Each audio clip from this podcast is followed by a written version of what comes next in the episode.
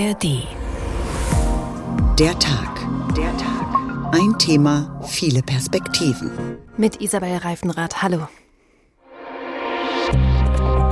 Wir haben im Dezember erst einen Platz im Kindergarten bekommen und ich kann leider bis dahin nicht mehr arbeiten. Gerade für vollberufstätige Eltern ist das die Katastrophe schlechthin, die gerade passiert. Ich bin nicht äh, drei Jahre ausgebildet worden, damit ich äh, zu Hause sitze und wie eine Maya gucke. Deshalb werden wir mehr in die frühkindliche Bildung investieren. Weil Kinder die Zukunft sind, ganz einfache Antwort. Die Gesellschaft verändert sich, aber das System Kita ist nur bedingt so, so aufgestellt, damit umgehen zu können. So viele Arme haben wir zu zweit nicht, um jedes Kind da mitzunehmen und so zu begleiten, wie es nötig wäre. Auf all diese Fragen haben wir noch keine Antworten. Das ist ein Teil meiner Welt, aber nicht meine Welt.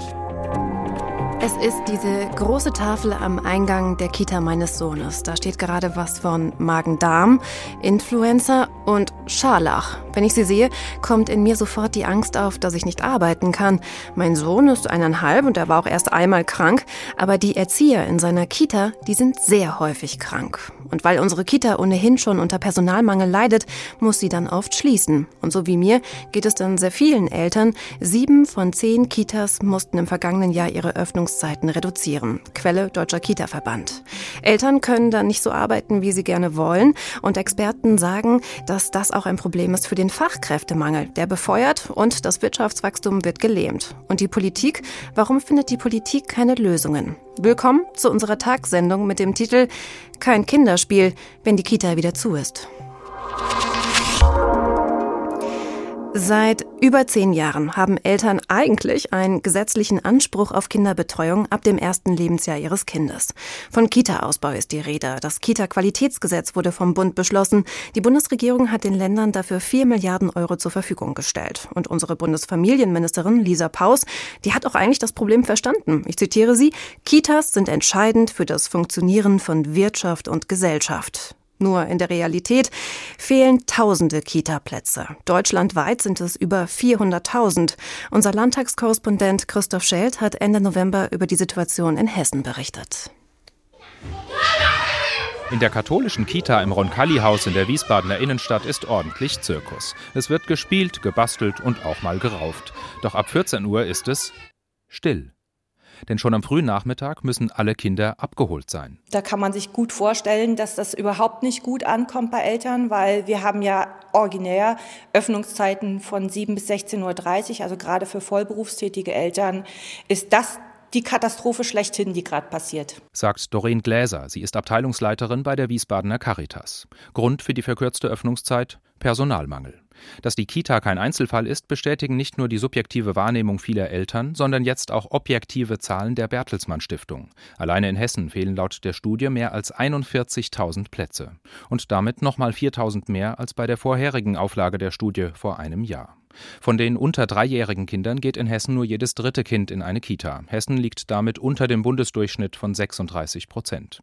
Und noch eine Zahl schreckt auf. Laut Bertelsmann Stiftung fehlt so viel Personal, dass fast drei von vier Kindern nicht kindgerecht betreut werden können. Um das zu gewährleisten, brauchen die Kitas in Hessen in den nächsten zwei Jahren 7500 Fachkräfte. Hinter den nackten Zahlen steckt ein riesiges gesellschaftliches Problem. Können Eltern ihren Rechtsanspruch auf einen Kitaplatz nicht verwirklichen, können sie Familie und Beruf schlechter vereinbaren.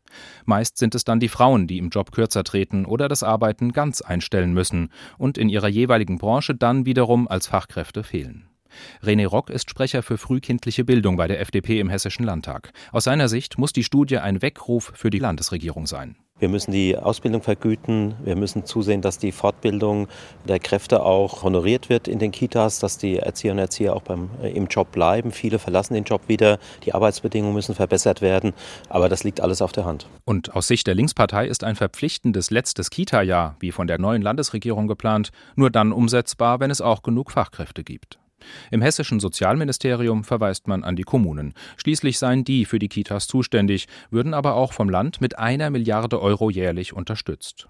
Aus Sicht des Städte- und Gemeindebundes macht die Studie das Problem größer, als es tatsächlich ist. Zitat In aller Regel finden sich aber Lösungen für Eltern und Kinder, die dringend einen Platz brauchen. Aufgrund von Personalknappheit und schnell wachsender Nachfrage klappt das aber nicht immer in der gewünschten Kita und im gewünschten Umfang. Die Bertelsmann Stiftung schlägt vor, die Fachkräfte von allem zu entlasten, was keine Arbeit mit Kindern ist, zum Beispiel durch Mitarbeitende in der Verwaltung und Hauswirtschaft und mehr Quereinsteiger.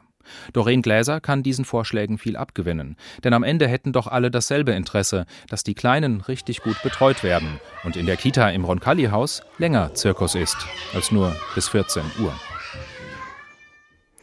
Wenn die Kita nur bis 14 Uhr geöffnet hat, ist das ein Desaster für viele Eltern. So schnell kann nämlich keiner arbeiten und dann auch noch zur Kita sprinten. Vielen Kita-Leitungen bleibt aber gar nichts anderes übrig, als die Öffnungszeiten zu verkürzen oder sogar ganze Tage zu schließen. Ihr Problem, es fehlt Personal. Hessenweit etwa 9000 Fachkräfte. Und wenn in den Einrichtungen dann auch noch Erzieher krank werden, kann überhaupt keine adäquate Betreuung der Kinder mehr gewährleistet werden. Über die Situation in diesen Kitas spreche ich mit Sandra Deer. Berg. Sie ist seit 26 Jahren Erzieherin und auch stellvertretende Leiterin in ihrer Kindertagesstätte in Hanau. Unser Gespräch haben wir kurz vor der Sendung aufgezeichnet und zuerst habe ich sie gefragt, warum sie überhaupt Erzieherin geworden ist, was das Schöne an dem Beruf ist. Dass man in so vielen Bereichen mit den Kindern lernen kann. Also egal welche Themen die Kinder mitbringen, man kann die aufgreifen, man kann dazu arbeiten und wenn man motiviert ist und ähm, die Aufsichtspflicht gewährleisten kann, kann man echt tolle Sachen erleben. Also wir waren zum Beispiel schon mal in Frankfurt, haben da ein Bankenhochhaus besucht, wir waren am Flughafen, wir basteln tolle Dinge und die Kinder freuen sich echt und die geben einem viel zurück. Nun sind Sie seit 26 Jahren im Beruf. Ist er heute stressiger als früher? Ja, auf jeden Fall. Warum? Es hat sich dahingehend geändert, dass zum Beispiel auch die Ganztagsbelegung sich sehr geändert hat. Als ich angefangen habe, war vormittags die Kernzeit und dann ist das mittags abgeebbt und dann war das so ein bisschen Verschnaufen möglich und das ist heute nicht mehr so. Also man hat fast durchgehend alle Kinder da und der Krankenstand ist sehr hoch und ähm, somit steigt halt logischerweise auch der Stresspegel. Jetzt tobt gerade die Grippewelle, das RS-Virus, Corona. Wie hoch ist denn der Krankenstand bei Ihnen und wie gehen Sie damit um? Müssen Sie Ihre Kita auch manchmal schließen? Nein, wir aktuell müssen die Kita nicht schließen und sind auch froh, dass wir das nicht müssen. Wir handhaben den Dienstplan halt ganz, ganz flexibel. Die MitarbeiterInnen sind auch immer bereit, wenn sie können, flexibel zu reagieren. Und es zerrt halt an den Nerven tatsächlich. Das ist halt sehr arbeitslastig und ähm, bringt viel Stress mit sich. Sie springen quasi für andere Kollegen ein, sogar auch in anderen Kitas. Was glauben Sie denn, wie viele Erzieher gehen da so an ihre körperlichen Grenzen? Ich würde mal sagen, wochenweise wohl jeder mal, dass er das hat, weil es bedeutet halt immer, dass man früher anfangen muss, länger bleiben muss, dass man das eigene Privatleben hinten dran stellen muss, dass man dann dort wieder rennen muss. Ich denke, da kommt jeder mal hin. Ich glaube nicht, dass es eine Erzieherin gibt, die jetzt sagt, oh, super. Macht mir Spaß. ja. Macht sich denn dieser Stress auch irgendwie bemerkbar bei den Kindern? Naja, wenn man zum Beispiel nur alleine besetzt ist dann in der Gruppe und alles wuppen soll, logischerweise. Sie kommen dann halt zu kurz. Was fällt dann hinten über? Besondere Betreuung, sage ich mal. Also wenn es dann etwas Besonderes gebräucht hätte in dem Moment, ähm, sei es da jetzt zu sitzen und zu schneiden oder da jetzt zu sitzen und zu trösten oder sowas, kommt dann halt leider kürzer oder muss dann ganz warten. Jetzt fehlen deutschlandweit 600.000 Fachkräfte. Warum glauben Sie, will denn keiner mehr Erzieher werden? Das wüsste ich auch gern. ich kann mir vorstellen, ähm, dadurch, dass der Anspruch so gestiegen ist. Als ich angefangen habe, war es so schön die Frage, in Anführungsstrichen, wirst du Blumenbinderin oder Kindergärtnerin? so. Jetzt ist das halt so nicht mehr. Es ist ein riesengroßer Anspruch. Wir arbeiten auf vielen Ebenen mit der ganzen Familie zusammen. Es kommen auch Kinder mit höheren Betreuungsbedarfen, er hat sich gewandelt, dieser Beruf. Es ist nicht mehr dieses typische Bild von, ich setze mich dahin und gucke den Kindern beim Spielen zu. Nein, es ist eine komplette einheitliche Begleitung von Sprache bis Familie, sämtlichen Regeln, die es so gibt. Ja, das hat sich gewandelt. Ich denke, das ist vielleicht auch nochmal abschreckend. Und wie bei jedem anderen Beruf auch, wenn ich etwas nicht gerne mache, dann ist es halt besser, ich mache es dann gar nicht. Weil für diesen Job braucht man tatsächlich Motivation und man braucht Freude dran, um den so lange machen zu wollen. Was glauben Sie denn, welche Rolle Geld spielt? Tja, mehr Geld macht es halt immer einfacher. Und ich weiß gar nicht, ob es so viel ändern würde. Also ich glaube nicht, dass die Motivation und die Haltung automatisch mit Geld kommen würde. Vielleicht würden es mehr Menschen probieren, im Sinne von, ich probiere den Job aus, weil ich weiß, dass ich ähm, damit meine Miete, mein Auto, mein Standard finanzieren kann. Der ist ja heute auch sehr wichtig. Auch das ist ein Punkt, der sich geändert hat. Äh, der Status ist sehr wichtig. Und vielleicht würden sich dann mehr Menschen trauen zu sagen, okay, ich mache Erzieherin, weil halt der Beruf mehr anerkannt wird. Kann. Ja. Mhm. Es ist ja auch faktisch so, dass wenn ich mit meinen Berufsjahren Geld betreuen würde, ich wesentlich mehr Geld bekommen würde. Dadurch, dass ich aber nur in Anführungsstrichen Kinder betreue, ist es halt zu wenig. Glauben Sie, dass Kinder nicht den richtigen Stellenwert haben in unserer Gesellschaft oder bei der Politik? Ja, auf jeden Fall. Also oh. anderes hat definitiv mehr Stellenwert offensichtlich.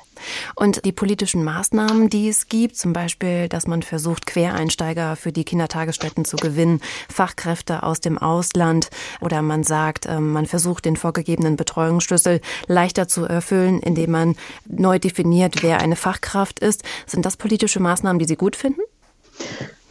Nein, es bräuchte tatsächlich mehr als Worthülsen, Absichtserklärung und Notlösungen. Das mit den nebendran Fachkräften, ja, wenn der Mensch das mitbringt, dann mag das funktionieren.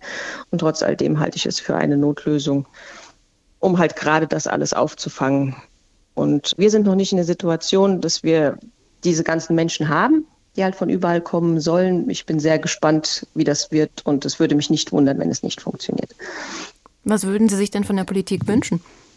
Dass es sich mehr kosten lässt, tatsächlich. Dass wir von maroden Gebäuden zu mehr finanzieller Anerkennung, dass sie das tut, was nötig ist, dass sie halt begreift, ja, es kostet was, Generationen gut zu begleiten, adäquat zu erziehen und ähm, der Partner der Familie zu sein. Das kostet Geld tatsächlich, wie in allen sozialen Bereichen. Es ist ja nicht nur Erzieherin. Das gilt ja für alle Bereiche, die mit Menschen zu tun haben. Mit der Erzieherin Sandra Deak haben wir gesprochen. Sie klang nicht so ganz begeistert von der Idee, Fachkräfte aus dem Ausland holen. So versuchen manche Kommunen neue Erzieher zu gewinnen, auch bei uns in Hessen. Und vor einem Jahr hat die Stadt Hanau Erzieherinnen aus Südamerika eingestellt. Unsere Reporterin Hanna Immich war damals dabei. Hase, ich habe meinen Hase gefunden. Oh, wo war deine Hase? Der war. Lebendiges Gewusel in der Kita ah, Leimenkaut. Kinder spielen, einige ziehen sich die Jacken an, wollen raus. Mittendrin die 25-jährige Alison Alacon aus Peru.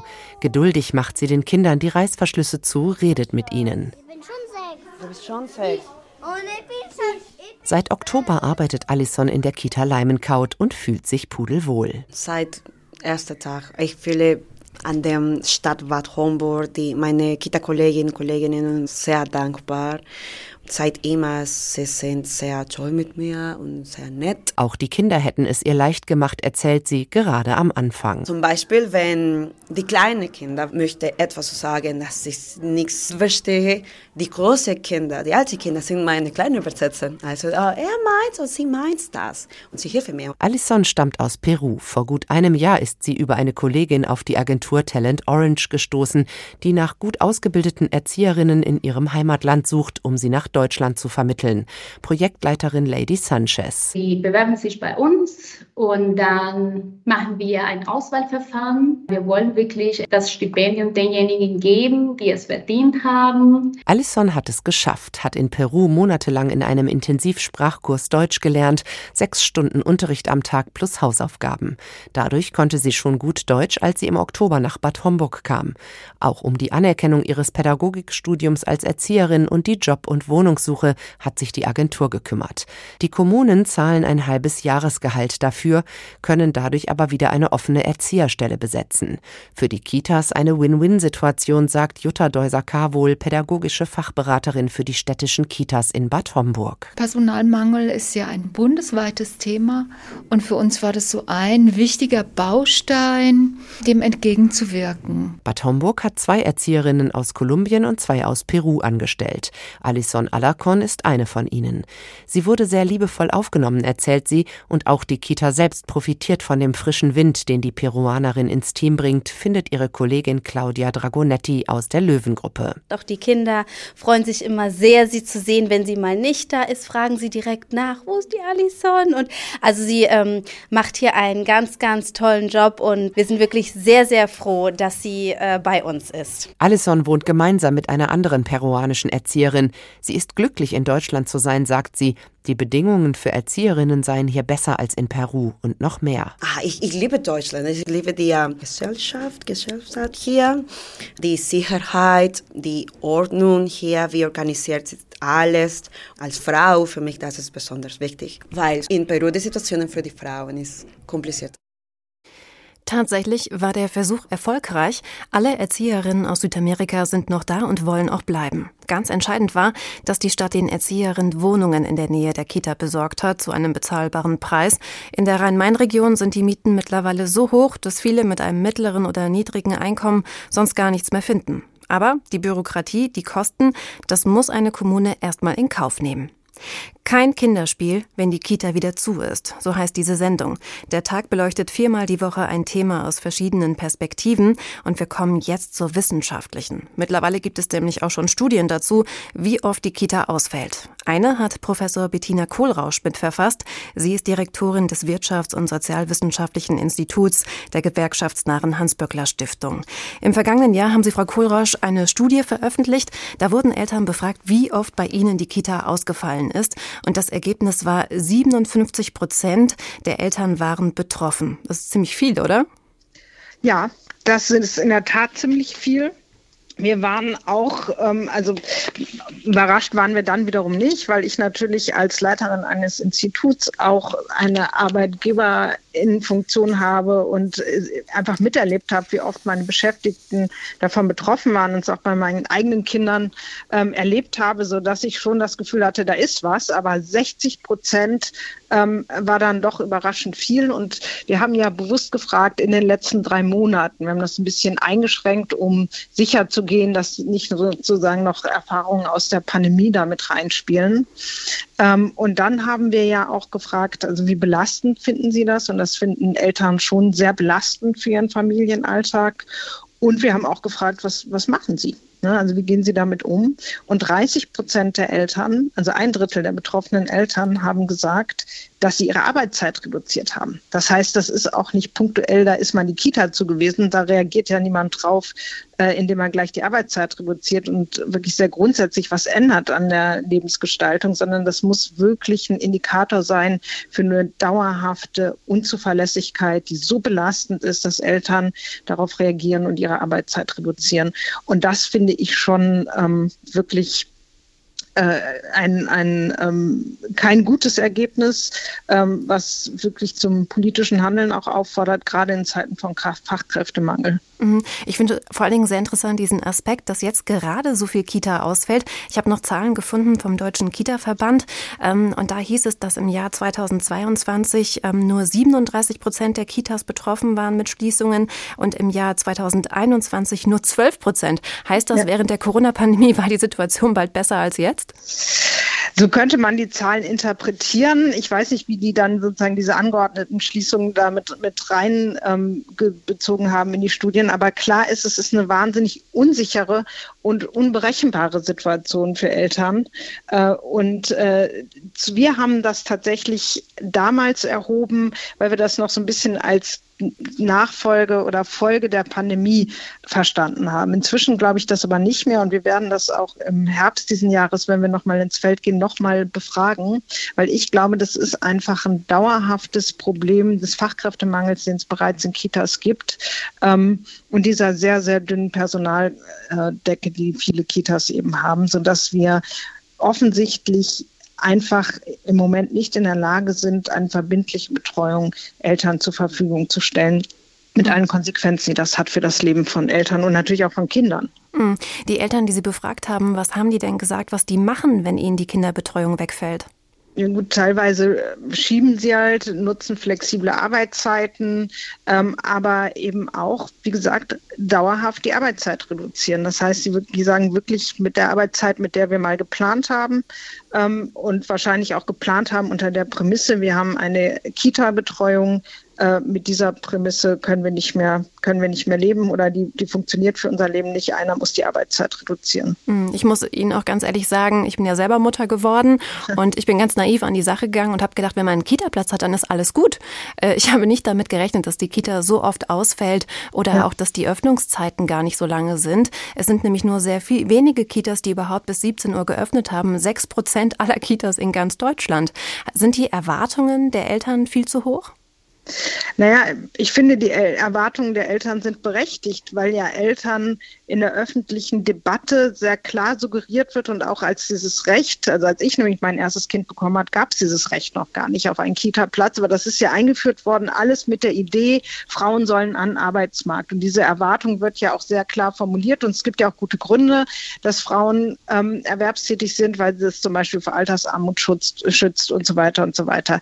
Nur ähm, hat der Staat eben einfach seinen Teil des Versprechens nie eingelöst, nämlich dafür die angemessenen Betreuungsplätze zur Verfügung zu stellen. Wir haben auf allen, in allen Altersgruppen äh, haben wir einen Bedarf, der über dem Angebot liegt. Äh, der nächste Schock, also ich möchte ihn jetzt nicht möchte Sie nicht frustrieren, aber ganz schlimm wird es dann auch nochmal in der Grundschule, auch wenn es da ja auch Ganztagsangebote geben soll und ein Recht auf Ganztagsplatz, aber auch da äh, fehlen einfach die Angebote. Insofern finde ich die Erwartung der Eltern eigentlich berechtigt, ähm, aber die Realität sieht eben einfach anders aus. Hm. Ihre Studie hat auch gezeigt, dass immer noch überwiegend die Mütter dann aufs Arbeiten ja. verzichten und sich dann um die Kinder kümmern.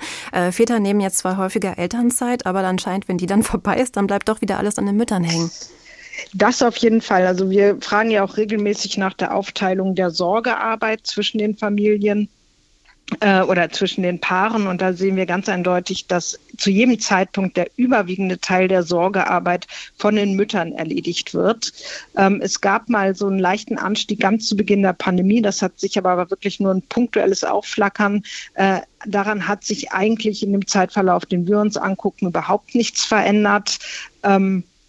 Äh, es gibt interessanterweise, was sich verändert hat, ist so ein bisschen die Einschätzung, wer, ob die Sorgearbeit gleich verteilt ist. Da sagen inzwischen sehr, sehr viele Männer ja und die Frauen sehen das noch deutlich anders. das spricht dafür, dass es irgendwie auch da an der Geschlechterfront nicht ganz so friedlich aussieht. Aber natürlich auch das kann ich mir schon vorstellen, wenn die Belastung eben wächst, vielleicht auch wegen einer ungenügenden äh, Kinderbetreuung, dann ist es natürlich auch Druck, der sich dann irgendwie in den Paaren entlädt.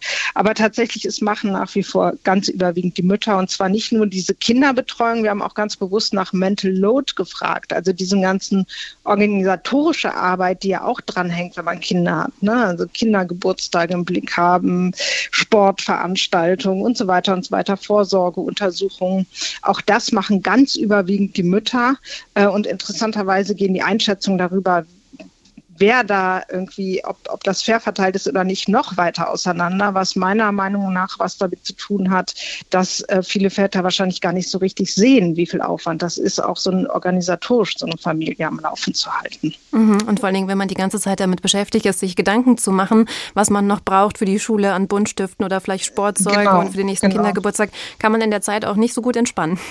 Absolut. Und natürlich erhöht sich dieser Mental Load auch äh, in, durch, eine, durch eine unsichere Kinderbetreuung, weil dann eben ja in der Regel das so ist, dass irgendwie, wenn es gut läuft, irgendwie noch einen Tag vorher die Mail kommt, morgen ist nicht. Ne? Und dann äh, fängt, muss eben organisiert und geplant werden, weil man so ein Kita-Kind ja nicht alleine nach Hause gehen lassen kann. Mhm. Politiker oder auch Wirtschaftsexperten fordern jetzt immer häufiger, dass die Frauen mehr arbeiten sollen. Ähm, hätten wir keinen Fachkräftemangel mehr, wenn alle Frauen Vollzeit arbeiten würden? Ähm, ich glaube nicht, dass das den Fachkräftemangel allein beheben würde. Tatsächlich ist es aber so, dass da schon Potenziale schlummern. Äh, gleichzeitig bin ich immer ähm, un, ich suche gerade nach dem richtigen Wort, ich benutze es jetzt einfach ärgerlich, wenn ich dann im Nebensatz höre, ja, ja, und natürlich, wir müssen was an der Kinderbetreuung machen, weil faktisch passiert es natürlich nicht. Ne? Und ähm, ich glaube, den Menschen ist auch nicht klar, über wie viele Stunden von Sorgearbeit wir dann am Tag reden, die tatsächlich real gewährleistet werden müsste. Deshalb glaube ich, dass wir über zwei Dinge reden müssen, wenn wir darüber reden wollen, dass wir Frauen, dass Frauen mehr erwerbstätig sind. Und ich bin dafür, weil es eben auch Frauen mehr Unabhängigkeit und soziale Sicherheit schafft. Wir müssen natürlich über einen Ausbau der Kinderbetreuung reden. Dann will ich aber was anderes hören als nur Ausbau. Kinderbetreuung brauchen wir irgendwie. Ich möchte gern einmal wirklich wissen, welche Summen werden denn investiert und was tun wir gegen den Fachkräftemangel? Was tun wir für eine Ausbildungsoffensive zum Beispiel, für gute Arbeitsbedingungen, dass die Leute da auch arbeiten wollen? Und das andere ist, ich glaube, wir müssen schon reden über eine fairere Verteilung von Sorgearbeit. Äh, und das bedeutet, dass die Männer mehr Sorgearbeit machen, die Väter. Und das bedeutet vielleicht auch, dass die dann wiederum etwas weniger erwerbstätig sind. Langfristig ist das vielleicht gar nicht so eine schlechte Strategie, weil Menschen dann auch weniger erschöpft sind, dafür vielleicht auch länger dem Arbeitsmarkt erhalten bleiben. Aber ich glaube, dass ähm, diese Aussage, Frauen müssen mehr arbeiten, das ist die Lösung für den Fachkräftemangel, viel, viel verkürzt ist, weil einfach nicht vielen, glaube ich, nicht klar ist, ähm, welches Ausmaß von Sorgearbeit Frauen eigentlich leisten in der Zeit, in der sie nicht erwerbstätig sind. Sie arbeiten ja, sie werden nur nicht dafür bezahlt. Mm, es umfasst ja auch nicht nur die Care-Arbeit für die Kinder, sondern oft kümmern sie sich ja auch noch um ihre alten Eltern oder Schwiegereltern. Und da sieht es ja eigentlich ganz genauso aus. Ähm, sieht was genauso aus, ja.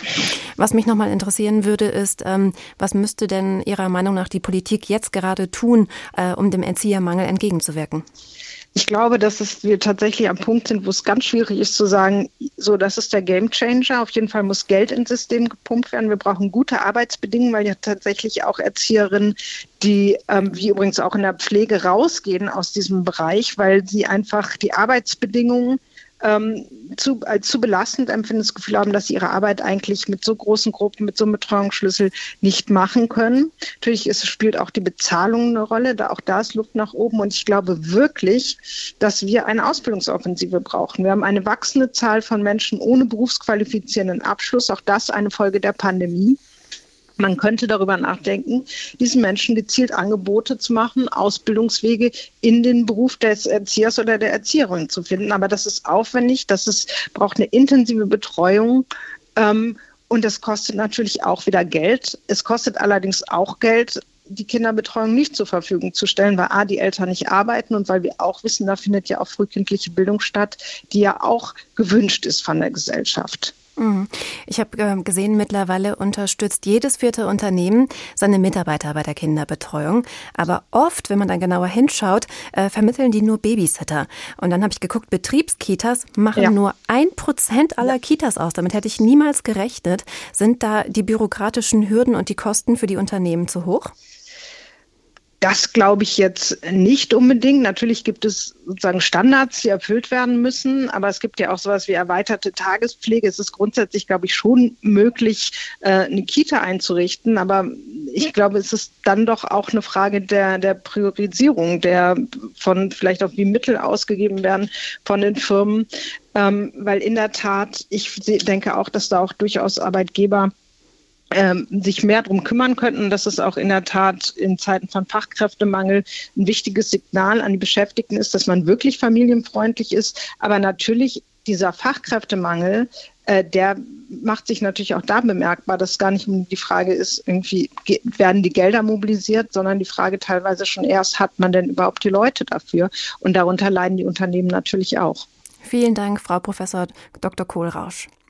Wir haben gerade gehört, es ist schwierig. Kein Kinderspiel, wenn die Kita ausfällt. Und meistens sind es die Mütter, die das Problem dann ausbaden dürfen. Über sie sprechen wir gleich nochmal mit der Journalistin und Autorin Nathalie Klüver.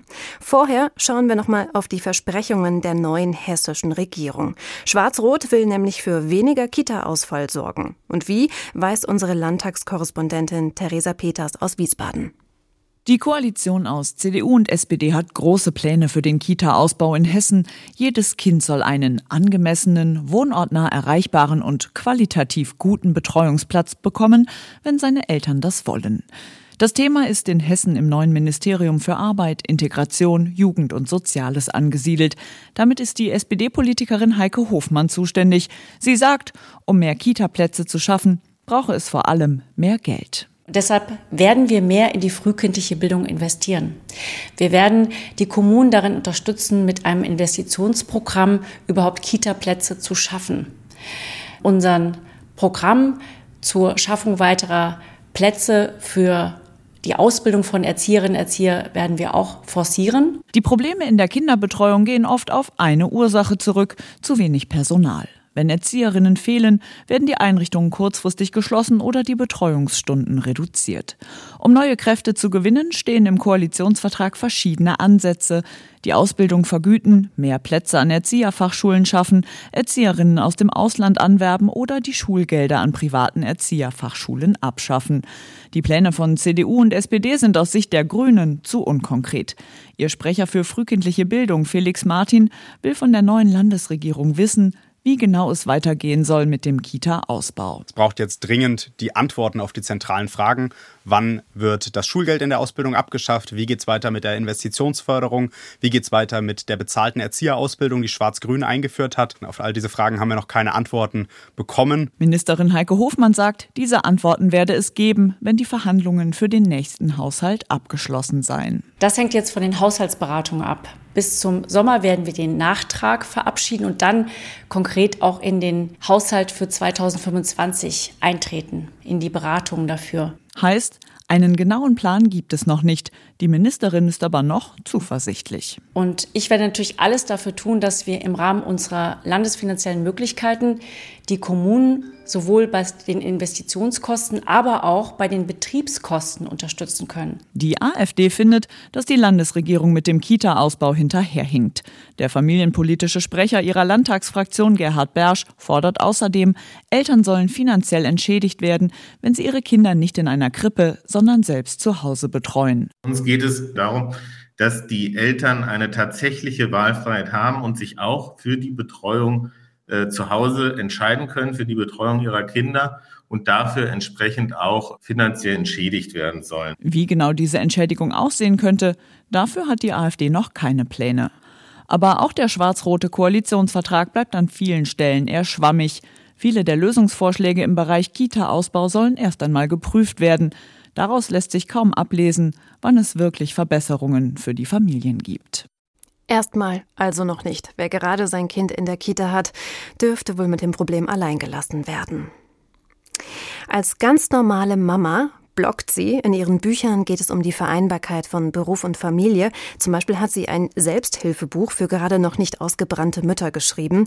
Und in ihrem aktuellen Buch fragt sie, ob Deutschland ein kinderfeindliches Land ist. Nathalie Klüver ist freie Journalistin und Autorin und sie ist alleinerziehende Mutter von drei Kindern. Frau Klüver, Sie sind jetzt gerade hier bei mir in der Leitung live. Was machen Sie denn, wenn Sie morgens eine SMS oder eine Mail bekommen, dass die Kita ausfällt?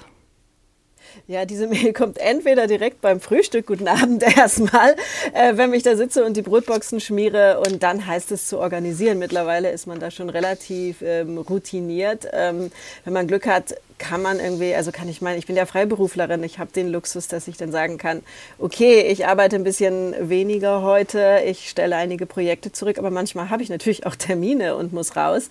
Und äh, meine Mutter ist berufstätig, ansonsten habe ich nicht wirklich ein Netz. Und dann kommen diese üblichen Corona-Netzwerke zum Einsatz, ähm, dass man versucht, mit Freundinnen was abzumachen. Oder aber das Kind muss mit zum Termin. Auch das muss ich häufiger machen. Genau. Und ansonsten häufig kommt die E-Mail, wenn ich dann schon das Kind abgegeben habe, habe, im Laufe des Vormittags holen Sie Ihr Kind bitte um 13 Uhr nach dem Mittagessen ab. Und im Hort gibt es übrigens auch keine Hausaufgabenbetreuung. Das heißt, der ganze Nachmittag wird dann auch völlig auf den Kopf gestellt. Wie ist das eigentlich mit Ihren Kindern? Leiden die, wenn so oft Kita ausfällt? Ja, meine Tochter ist tatsächlich sehr, sehr geknickt. Die ist jetzt ähm, im letzten Jahr vor, dem, äh, vor der Schule, also im Vorschuljahr. Und alles, was Spaß macht, wird zurzeit einfach gestrichen. Also der wöchentliche Waldausflug wird gestrichen wegen Personalmangel. Ähm, das Turn, was einmal in der Woche stattfindet, findet, weiß ich nicht, alle drei Wochen statt, wenn sie Glück hat. Also diese ganzen schönen Sachen, die Spaß bringen, die fallen einfach aus. Und es fällt, das darf man ja auch nicht vergessen, es fällt auch diese frühkindliche Bildung aus, also die Vorbereitung auf die Schule. Mhm. Sind Sie da auch manchmal sauer auf die Erzieher?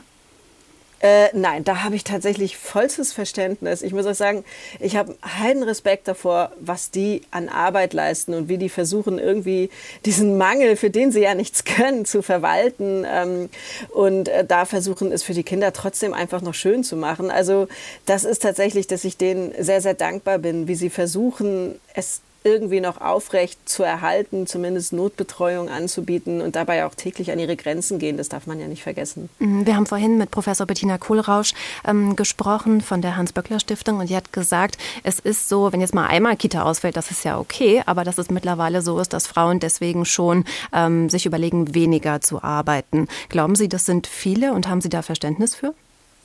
Also ich weiß tatsächlich aus dem Bekanntenkreis und aus Social Media und von den Lesungen, die ich mit meinem aktuellen Buch halte, wo ich ja auch sehr viel in Diskussionen gehe, dass tatsächlich es vor allem Mütter sind und nicht wenig Mütter, die zum Beispiel ihre Stunden reduzieren. Die sagen, ich kann gar nicht ähm, bis drei Uhr jeden Tag arbeiten, wenn ich nicht weiß, ob der Kindergarten nicht so lange aufhat. Die dann also nur noch bis 13 Uhr arbeiten.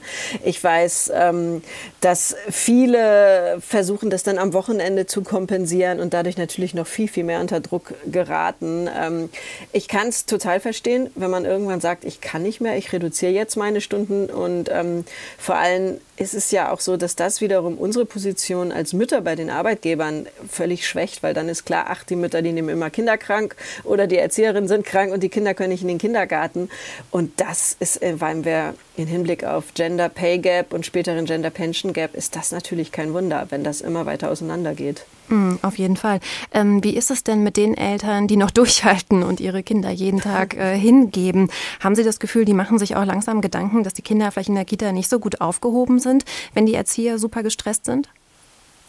Also ähm, ich glaube, die meisten Eltern haben tatsächlich Vertrauen darin, dass das Ganze wirklich noch klappt. Aber natürlich leidet die Qualität drunter. Es ist teilweise, die, die Kinder spielen einfach und die Erzieherinnen müssen sich irgendwie zerreißen, um alle zu beaufsichtigen. Aber diese ganzen schönen Sachen wie wir basteln mal was Schönes, das kann natürlich immer beschränkter stattfinden. Ähm, und ja, ich kann schon verstehen, dass viele Eltern da einfach Angst haben, dass ihre Kinder vielleicht auch nicht die Förderung kriegen. Also gerade im Hinblick auf die Chancengerechtigkeit geht da natürlich das dann immer weiter voraus, weil da fängt der Kindergarten einfach auch sehr, sehr viel ab.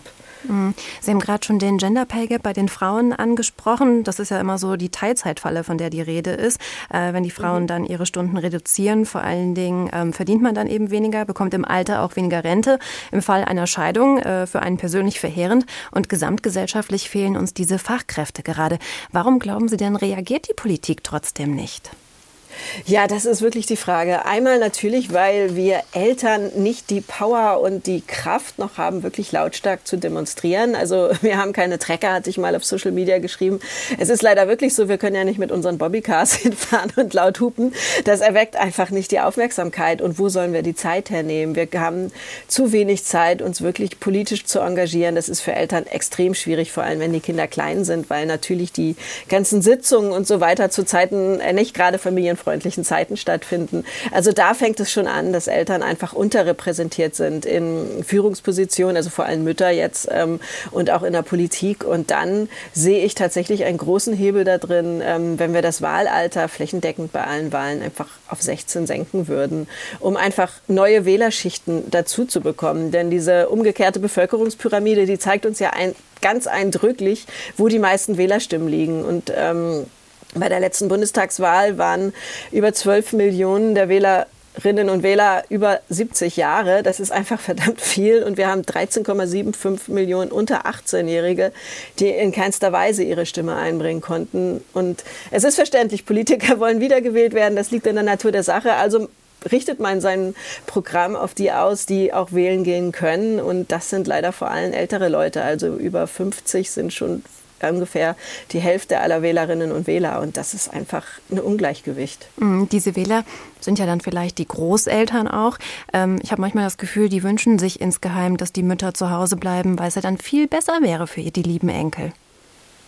Ja, das ist tatsächlich diese Rollenverständnisse, die auch noch nicht wirklich im Jahr 2024 angekommen sind. Ich sehe da auch, ich befürchte, dass es da wirklich auch so ein, so ein Rollback gibt und wieder zurück ein bisschen mehr und man muss doch als Mutter für sein Kind da sein. Und ja, es kommt doch von älteren Generationen gerne mal die Frage, ja, wieso habt ihr denn dann Kinder bekommen, wenn ihr euch gar nicht um die kümmern wollt? Also wir wollen uns ja kümmern, aber halt nicht nur und wir wollen vor allem uns so kümmern, dass wir nicht völlig gestresst gestresst sind und zusammenbrechen.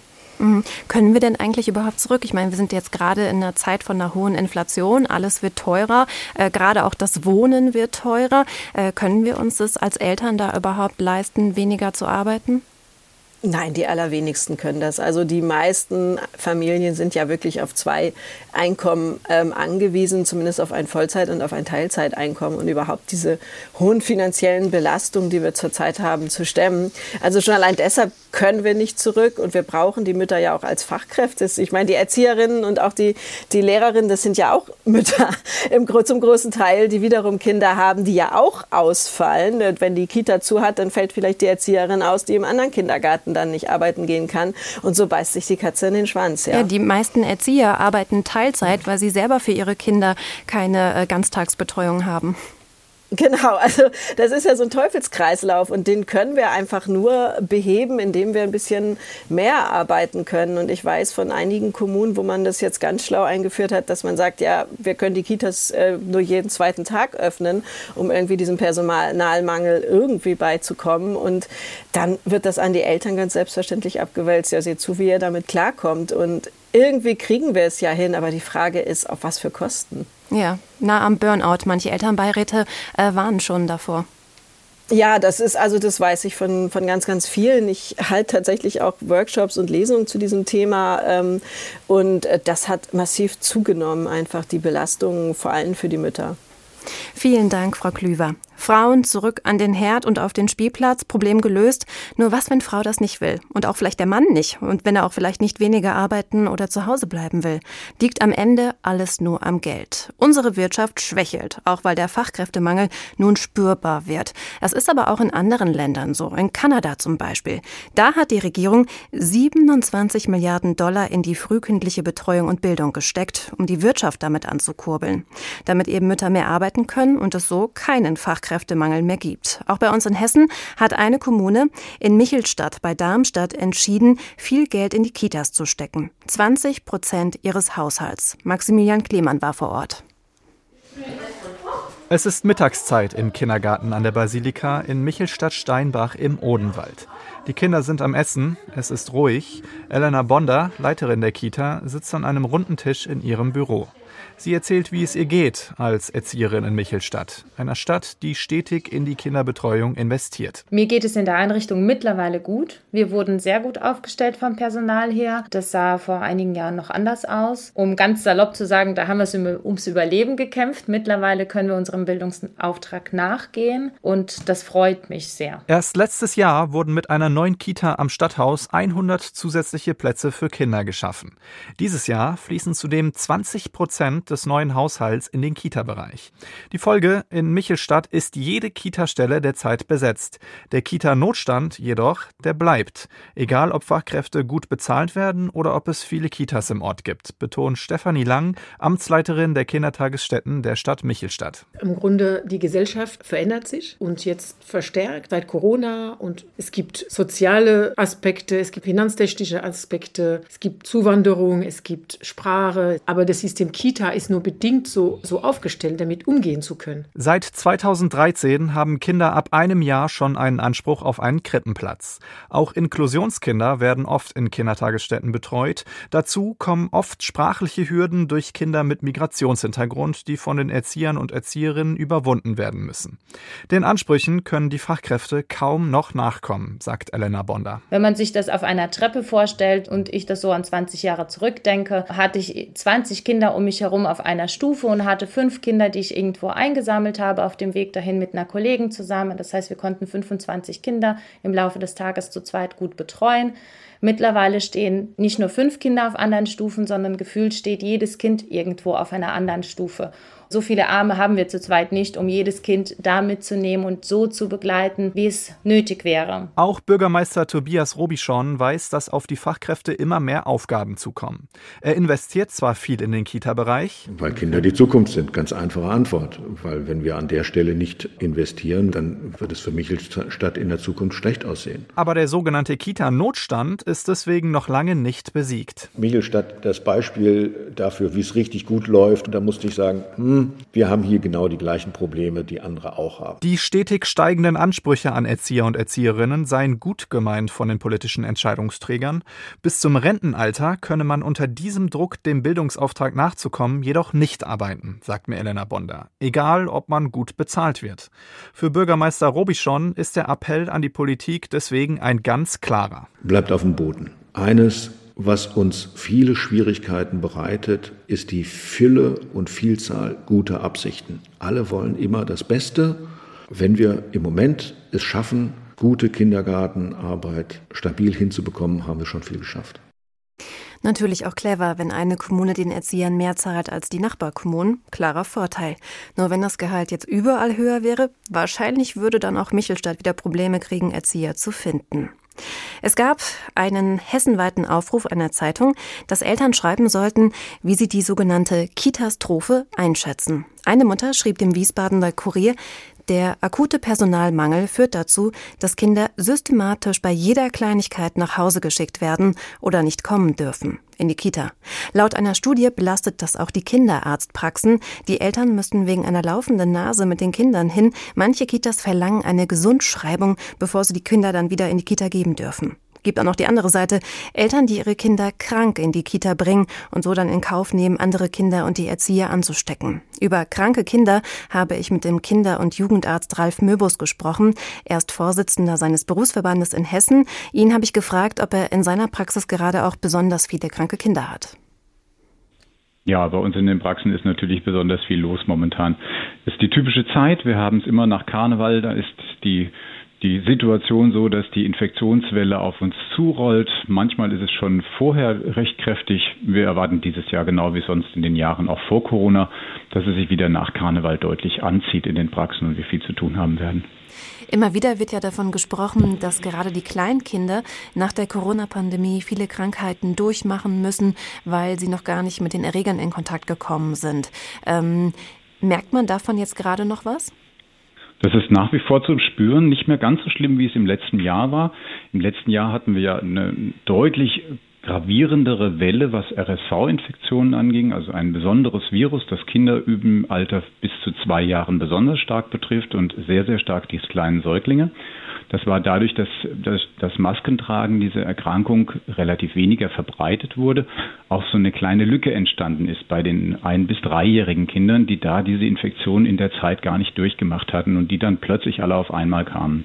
Da haben wir in diesem Jahr noch einen gewissen Nachhang. RSV-Infektionen spielen auch noch eine Rolle, aber lange nicht mehr so stark wie in dem Jahr zuvor. Glauben Sie, das ist jetzt das letzte Jahr, wo uns das quält? Da hoffe ich mal drauf. Ich denke, dass wir insbesondere diese Lücke, die die Kleinen jetzt geschlossen haben oder dabei sind zu schließen, sehr gut merken können in den folgenden Jahren, dass RSV zumindest eine etwas kleinere Rolle spielt. Wir haben auch noch eine weitere Möglichkeit, die Kleinen zu schützen vor der besonderen Erkrankung, von einem schwereren Krankheitsverlauf durch einen weiteren monoklonalen Antikörper, der uns zur Therapie bzw. zur Prophylaxe zur Verfügung steht. Also man kann Kinder jetzt auch gegen das RS-Virus impfen. Es ist keine Impfung, es ist eine ähm, Therapie in Anführungszeichen, die vorsorglich stattfinden kann, die momentan Kindern mit besonderem Krankheitsrisiko vorbehalten ist. Aber war nicht auch eine Impfung im Gespräch? Es gibt eine Impfung, die für die Menschen ab 60 Jahre bereits zugelassen und ähm, empfohlen wird.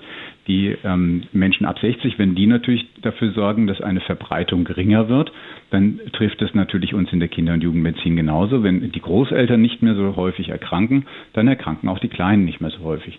Dazu gibt es eine weitere Impfung, die im äh, Schwangerschaftsverlauf zugelassen ist, die man in der Schwangerschaftswoche 24 bis 32 den schwangeren Müttern verabreichen kann und die dann die Schutzwirkung für die ganz kleinen, ganz jungen Säuglinge entwickelt. Die gibt es noch nicht von der Impfkommission empfohlen, aber zugelassen und von unseren Kolleginnen der Gynäkologie empfohlen bereits. Mhm, da können dann quasi die Großen die Kleinen schützen. Jetzt ähm, hat man auch überlegt, dass man vielleicht auch Kleinkinder gegen Grippe impfen könnte, damit sie dann quasi die Älteren, ihre Eltern auch schützen und auch die Großeltern, vielleicht auch damit die Eltern dann öfters oder besser arbeiten gehen können. Wie stehen Sie dazu zu einer Grippeimpfung? Dazu gibt es noch keine Strategie der Impfkommission. Wir sehen ja, dass die Strategie der Impfkommission noch immer nicht vollständig umgesetzt wird. Es gibt die Strategie der Impfung für diejenigen, die besondere Erkrankungen haben, aber selbst die lassen sich nicht ausreichend gut impfen. Wir wissen, dass die Grippeimpfung bei den ganz jungen Kindern, also gerade das Kindergartenalter, doch deutlich besser wirkt als bei Jugendlichen und Erwachsenen. Wir sehen aber natürlich von Jahr zu Jahr Unterschiede in der Wirksamkeit unserer Impfung, weil weit vor Beginn unserer Grippesaison in, in Europa haben wir natürlich die Festlegung darauf, welche Impfanteile in diesen Impfstoffen enthalten sind. Das ist in den letzten Jahren relativ gleich geblieben, aber wir haben natürlich die Wirksamkeit immer abhängig davon, welches Grippevirus, welche Variante, welcher Spieltyp des Grippevirus dann jeweils im Jahr uns dann betrifft. Mhm. Wenn das Kind ähm, dann krank ist, ähm, wie ist Ihre Erfahrung? Wie sind die Eltern drauf? Schicken Sie Ihre Kinder vielleicht auch zu früh wieder in die Kita oder in den Kindergarten, weil sie Druck haben, wieder arbeiten zu müssen? Und gibt es dadurch mehr Ansteckung? Sicherlich werden einige Kinder zu früh wieder in die Kindertagesstätten geschickt. Das wird uns auch immer wieder berichtet, dass Eltern ihre Kinder früh morgens mit einem Medikament gegen Fieber behandeln. Die Kinder dann in die, in die ähm, Krippe auch geschickt werden, aber ist genauso auch andersrum. Es wird häufig auch den Kindern die Aufnahme verwehrt in die Krippe zur Betreuung, die eigentlich durchaus in die Krippe kommen dürfen. Also es ist überhaupt nicht gesagt, dass ein Kind mit Schnupfen oder Husten nicht in die Kita darf oder soll. Es ist aber auf alle Fälle so, dass ein Kind, das krank ist, immer zu Hause bleiben soll. Es gibt aber auch verschiedene ähm, Kita-Regelungen. Manche sagen, die Kinder müssen fieberfrei sein und dürfen dann 24 mhm. Stunden später wiederkommen oder 48 Stunden. Was macht mehr Sinn? Ich halte es für absolut gerechtfertigt, Kinder in die Kita zu schicken, bei denen man sagt, also heute, nachdem ich es zu Hause betreut hatte und es dem Kind wieder richtig gut ging, kann es am nächsten Tag wieder in die Schule oder in die Kindertagesstätte gehen. Kann man eigentlich das Immunsystem der Kinder irgendwie pushen? Jetzt äh, den ganzen Winter über jeden Tag mit Mandarinen füttern oder was ist da Ihr Tipp? Viel Vitamin C macht nur viel Vitamin C im Urin. Wir müssen darauf achten, dass unsere Kinder insgesamt ausreichend Bewegung, eine gute Ernährung haben und sich ausreichend an der frischen Luft bewegen. Es gibt kein schlechtes Wetter, das ist ein ganz alter, aber doch immer noch gültiger Spruch. Es gibt nur nicht angemessene Kleidung.